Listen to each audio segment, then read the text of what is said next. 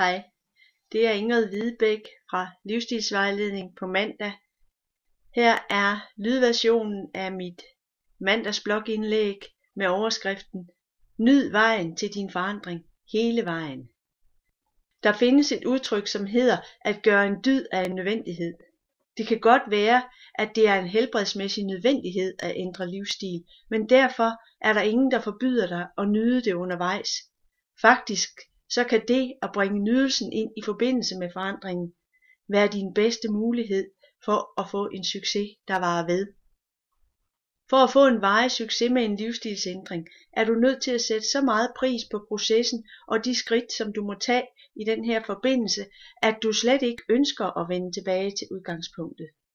Hvis du kun kan værdsætte, når du har nået målet, så bliver vejen derhen meget lang og træls. Det vil føles som om dit liv er fyldt med forbud og afsavn, og du vil hele tiden være i fare for at falde tilbage. Ved at være opmærksom på alle forandringerne og nyde dem i fulde drag, så kan du sætte dig selv i en tilstand, hvor du påskynder dit liv og din vej. På den måde så bliver afvielserne fra din plan kun til midlertidige afvielser, fordi du savner dit nye og bedre liv. Jeg har lige været på en ferie, der indeholdt alle de udskejelser, der nu engang hører til en ferie i et fremmed land med andre motions, sove, spise og drikkevaner. Det var dejligt, men nu nyder jeg i fulde drag at være tilbage ved de sunde og opbyggende mad og drikke og regelmæssige sove- og hvilevaner. Jeg kunne slet ikke vente med at komme i gang med de vante vaner, som jeg ved kroppen og dermed også jeg elsker. Jeg er godt klar over, at det kan lyde lidt frelst, men det er faktisk sådan, jeg har det. Jeg læste et sted en beskrivelse af forskellen mellem en slankekur og en livsstilsændring, som giver super meget mening for mig. Den lød cirka sådan her. Hvis du vælger at opnå dit vægttab gennem en slankekur, så vælger du at gå på line. Det betyder, at hvis du træder ved siden af, så falder du ned og må starte forfra. Hvis du vælger en livsstilsændring, fuld af kreativitet og muligheder, så vælger du at gå ud af en bred sti. Her kan du sagtens slingre lidt, uden at det hermed betyder, at alting er tabt. Hvis du anser de forandringer, du indfører, som en konstant kilde til måder, du viser dig selv og din krop omsorg på, så kan du komme til at nyde forandringerne så meget, at du slet ikke ønsker at undvære de sunde elementer. Selv en grøntsagsjuice kan vinde over en plade marabu, hvis du forestiller dig og holder fokus på, hvordan din krop nyder det tilskud af vitaminer og antioxidanter, og hvilken energi det tilfører dig.